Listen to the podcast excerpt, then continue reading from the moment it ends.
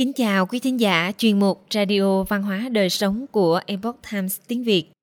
Hôm nay, chúng tôi hân hạnh gửi đến quý vị bài viết có nhan đề Có một loại bình đẳng đáng để bảo vệ. Bài viết của tác giả Gary M. Gales do Ngân Hà biên dịch. Mời quý vị cùng lắng nghe. Trong tuyên ngôn độc lập của chúng ta, Thomas Jefferson đã viết về một chân lý hiển nhiên, rằng tất cả mọi người đều được tạo ra bình đẳng, rằng họ được tạo hóa ban cho một số quyền tất yếu bất khả xâm phạm. Trong đó có quyền được sống, quyền tự do và mưu cầu hạnh phúc. Và lên án chính phủ muốn phá hoại những mục tiêu này. Vì mức độ quan trọng của bản tuyên ngôn, những người ký tên đã đặt những mục tiêu đó vào một tình huống mạo hiểm cần phải có mức độ đồng thuận cao về ý nghĩa của cụm từ được tạo ra bình đẳng. Đáng buồn là không bao gồm chế độ nô lệ. Tuy nhiên kể từ đó những cuộc thảo luận về bình đẳng đã trở thành nguồn gốc của sự hoang mang và mâu thuẫn. May mắn thay một cuốn sách mới của James Alderson bảy tội lỗi kinh tế chết người năm 2021 được xuất bản bởi nhà xuất bản Đại học Cambridge, cung cấp một phương tiện đưa cuộc thảo luận trở nên rõ ràng và đề cập đến một hình thức bình đẳng nhất quán với cả triết lý đạo đức và tuyên ngôn của chúng ta. Ông gọi đó là nguyên tắc căn bản của hệ thống đạo đức bình đẳng. Và khi ông kết hợp nó với các nguyên tắc kinh tế học tháng đầu tiên, vì tất cả những nguyên tắc kinh tế này đều được giới thiệu ở đầu mỗi lớp kinh tế học nhập môn Ông phát hiện ra rằng hết lần này đến lần khác, chính phủ vi phạm nguyên tắc căn bản đó. Việc xác định hệ thống đạo đức bình đẳng, như ý nghĩa nòng cốt của bình đẳng, từ các khía cạnh triết lý đạo đức và tuyên ngôn là điều quan trọng. Một lý do giải thích cho điều này là bởi vì những người có niềm tin to lớn vào tự do, từ lâu đã tìm kiếm những từ ngữ hợp lẽ thường. Như Leonard Reed đã đặt nó trong bài báo của mình bằng cái tên đó. Bởi vì ngôn ngữ của tự do rất xa lạ đối với những đôi tai từ lâu đã quen thuộc với các định nghĩa, khuôn sáo và tính hợp lý của thống kê, chủ nghĩa can thiệp, chủ nghĩa xã hội. Và một phần lớn của sự tìm kiếm đó là để bù đắp những thông tin sai lệch đã chiếm ưu thế trong phần lớn các cuộc thảo luận chính trị của Hoa Kỳ và hàng loạt các hành động của chính phủ. Ví dụ từ chủ nghĩa tư bản. Thuật ngữ này mô tả sai các hệ thống trao đổi tự nguyện bằng cách ám chỉ rằng các nhà tư bản là người duy nhất thực sự hưởng lợi. Trong khi thực tế những người tiêu dùng của những doanh nghiệp đối thủ của những nhà tư bản này mới là những người thu lợi lớn nhất. Mọi người từ các chính trị gia đến giáo hoàng có xu hướng coi chủ nghĩa tư bản lợi ích nhóm là một hình thức của chủ nghĩa tư bản. Nhưng thực tế, đây là sự phủ nhận một trong những khía cạnh trung tâm của chủ nghĩa tư bản. Tương tự, những khái niệm thị trường tự do, thương mại tự do và tự do kinh tế đã bị làm suy yếu bởi thực tế là thị trường đề ra các quy tắc buộc các thành viên phải thực thi. Những người quảng cáo phải tuân theo các cam kết và trao đổi buôn bán đi kèm với một cái giá phải trả, gây ra sự bóp méo các khái niệm. Ví dụ, hay đọc cuốn chủ nghĩa tư bản giả tạo của Nicola Gelinas hoặc chủ nghĩa tư bản lý tưởng không xác định của Ayn Rand, hoặc tìm kiếm trực tuyến các thuật ngữ khác cho chủ nghĩa tư bản.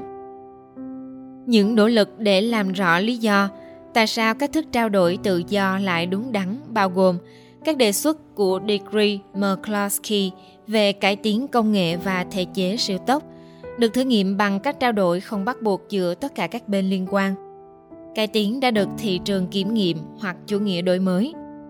Nhưng tôi đặc biệt thích ý tưởng bất cứ điều gì bình yên của Leonard Reed từ cuốn sách cùng tên nổi tiếng nhất của ông và sự phân biệt giữa ý nguyện trao đổi và không nguyện ý trao đổi trong chương 5 của cuốn sách Deeper Than You Think năm 1967 của ông. Dù dùng bất kỳ thuật ngữ nào để làm rõ khái niệm bình đẳng, thật khó để phản bác thực tế là hiện tượng đánh tráo khái niệm phổ biến hơn nhiều trong thế giới ngày nay hơn nữa hãy nghĩ xem khái niệm bình đẳng đã trở nên méo mó như thế nào Otterson đề cập đến vấn đề này trong chương Bình đẳng của cái gì và trích dẫn lời của người đoạt giải Nobel Amartya Sen, Uttation đã giải thích. Sen lập luận rằng rất nhiều định nghĩa khác nhau về bình đẳng sẽ dẫn đến một khái niệm về bình đẳng mà gây tổn thất cho những định nghĩa còn lại. Do đó, không có cái gọi là ủng hộ bình đẳng hoàn toàn. Chúng ta phải chỉ rõ loại bình đẳng nào chúng ta muốn và sau đó chúng ta phải giải thích tại sao loại bình đẳng đó nên được đề cao hơn loại bình đẳng khác. Đặc biệt, ông chỉ ra một quan niệm đặc biệt phổ biến và có ảnh hưởng về bình đẳng. Cụ thể là bình đẳng về nguồn lực. Đây là quan niệm không ai muốn và thậm chí có khả năng gây hại. Trong các trang tiếp theo, Otterson nói sâu hơn về sự đánh đổi giữa các ý nghĩa khác nhau của sự bình đẳng, dẫn ông đến cuộc thảo luận về hệ thống luân lý công bình với cái tên giá trị bình đẳng đáng được bảo vệ và trong khi ông phát triển ý tưởng và ứng dụng của nó xuyên suốt cuốn sách, lập luận cốt lõi xuất hiện trên các trang từ 204 đến 206 hãy xem một đoạn trong đó có một loại bình đẳng mà nhất quán với việc coi tất cả con người là những sinh mệnh duy nhất và quý giá nhất bởi phẩm chất đáng được tôn trọng của họ.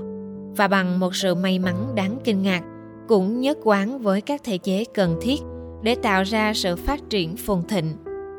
Loại bình đẳng đó là bình đẳng về hệ thống đạo đức, có nghĩa là chúng ta phải tôn trọng mục đích của người khác, giá trị và sở thích của họ cũng như những hành động mà họ thực hiện trên cơ sở đó để phục vụ họ.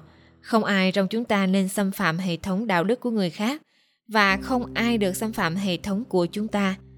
Tất cả chúng ta phải có phạm vi mở rộng hệ thống đạo đức của nhau. Đó là sự bình đẳng có thể được bảo vệ, không chỉ về mặt logic mà còn về mặt đạo đức. Một hình thức bình đẳng như vậy đòi hỏi các thể chế xã hội cộng đồng tương ứng phải bảo vệ cái mà Otterson gọi là công lý hay 3PS, nghĩa là ba chữ P. Đầu tiên, cá nhân, không ai có thể hành hung, giết hại hoặc nô dịch chúng ta. Thứ hai, tài sản, không ai có thể tịch thu, ăn cắp, xâm phạm hoặc phá hủy tài sản của chúng ta. Thứ ba, lời hứa, bảo vệ các hiệp hội, hợp đồng, trách nhiệm và lời hứa tự nguyện của chúng ta – để không ai có thể lừa dối chúng ta về thời gian, tài năng hoặc tiền bạc. Kết luận từ đây chính là đạo đức đòi hỏi phải tôn trọng lời từ chối của người khác. Điều đó có nghĩa là những trao đổi duy nhất mà chúng ta có thể thực hiện phải dựa trên sự hợp tác và bình đẳng đạo đức là một con đường hai chiều. Otterson cũng lập luận rằng, khái niệm hệ thống đạo đức bình đẳng có thể giúp ta đánh giá tính đúng đắn của các tuyên bố như chúng ta nên coi trọng con người hơn lợi ích. Các thỏa thuận thị trường tự nguyện là về tính vị kỷ chứ không phải hợp tác. Và thị trường tạo ra sự lệ thuộc thay vì ảnh hưởng lẫn nhau, cũng như các vấn đề khác. Cuộc thảo luận của Otterson cũng rút ra rằng, kinh tế là yếu tố quan trọng để tạo ra một cuộc sống thịnh vượng có ý nghĩa và có mục đích, cũng như các mối quan hệ đúng đắn giữa con người với con người nói cách khác, bản chất của kinh tế là đạo đức. Trên thực tế, ông gọi kinh tế học là thiết yếu để đạt được không chỉ một trật tự kinh tế hợp lý, mà còn cả một trật tự đạo đức hợp lý. Trong một thế giới mà những gì có vẻ quan trọng đối với con người là những giá trị đạo đức mà nó đại diện. Những lời chỉ trích về quyền cá nhân và tự do kinh tế thường được đưa ra dựa trên những sai lầm đạo đức giả định cuốn sách của ông như một sự hồi đáp đáng suy ngẫm, đáng tôn trọng và mạnh mẽ cho vấn đề này. Và ý tưởng về hệ thống đạo đức bình đẳng như một tiêu chuẩn phổ quát sẽ thúc đẩy chúng ta hướng tới sự thấu hiểu tốt hơn về cả thị trường và đạo đức so với những gì xung quanh chúng ta ngày nay. Và kết luận của tác giả thể hiện quan điểm đó. Nếu chúng ta coi trọng người khác nhiều như chúng ta coi trọng bản thân chúng ta nên cho họ phạm vi tự do và trách nhiệm cá nhân cũng hào phóng như phạm vi mà chúng ta và mọi người khác được hưởng.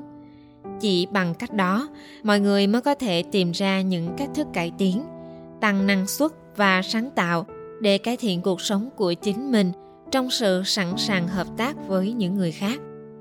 Và chỉ bằng cách đó, tất cả chúng ta mới có thể cùng nhau trở nên tốt đẹp hơn. Quý thính giả thân mến, chuyên mục Radio Văn hóa Đời Sống của Epoch Times tiếng Việt đến đây là hết. Để đọc các bài viết khác của chúng tôi, quý vị có thể truy cập vào trang web epochtimesviet.com. Cảm ơn quý vị đã lắng nghe, quan tâm và đăng ký kênh. Xin chào tạm biệt và hẹn gặp lại quý vị trong chương trình lần sau. Kính chúc mọi điều bình an và tốt lành đến quý vị cùng người thân.